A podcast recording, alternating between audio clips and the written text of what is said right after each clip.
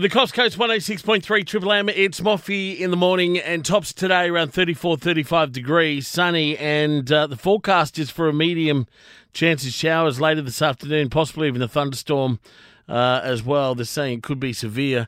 Well, the most important thing to focus on at the moment is uh, the fire danger with all this heat around the place. And uh, to talk more about it, Inspector Sandra Hewer from the New South Wales Rural Fire Service. Sandra, good morning.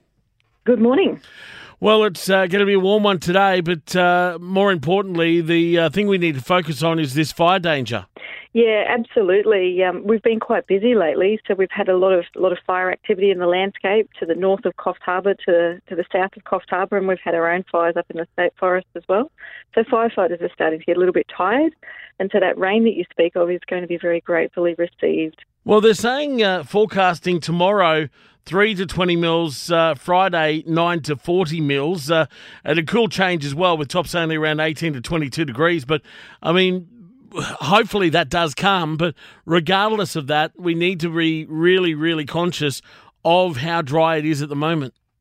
Absolutely, it is. It, it's incredibly dry. The moisture levels, the, the KBDI moisture levels are over 180 across the Coffs Coast and Bellingen areas at the moment. And uh, unfortunately, due to that, fires are starting and spreading really quickly. So um, we've had to take the, the steps of cancelling bushfire permits until further notice. And I know that the rain's coming, but um, I think it's going to take more than one event to change that scenario. I mean, Sandra, when I drive from Arrawarra down to Woolgoolga, you look at even just like the median strip there, and the grass is so high and it's just like straw, and even, you know, you wouldn't even probably consider trying to slash it at the moment because any spark could just have it go off like that. It's that's the concern, isn't it?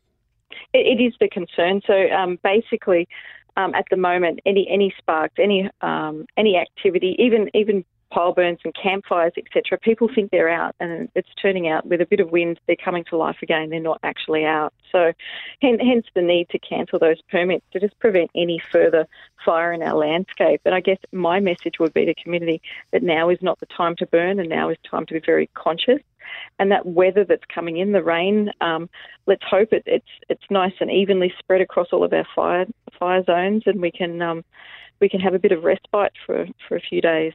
Now, tell us about this high fire danger, obviously for uh, Coffs Harbour and the Bellingen Shire as well. So today, yeah, high fire danger. So we've got um, very high temperature, leading into very high temperatures in the middle of the day, and with very low humidity and those northwesterly winds that always give us um, a bit of a concern.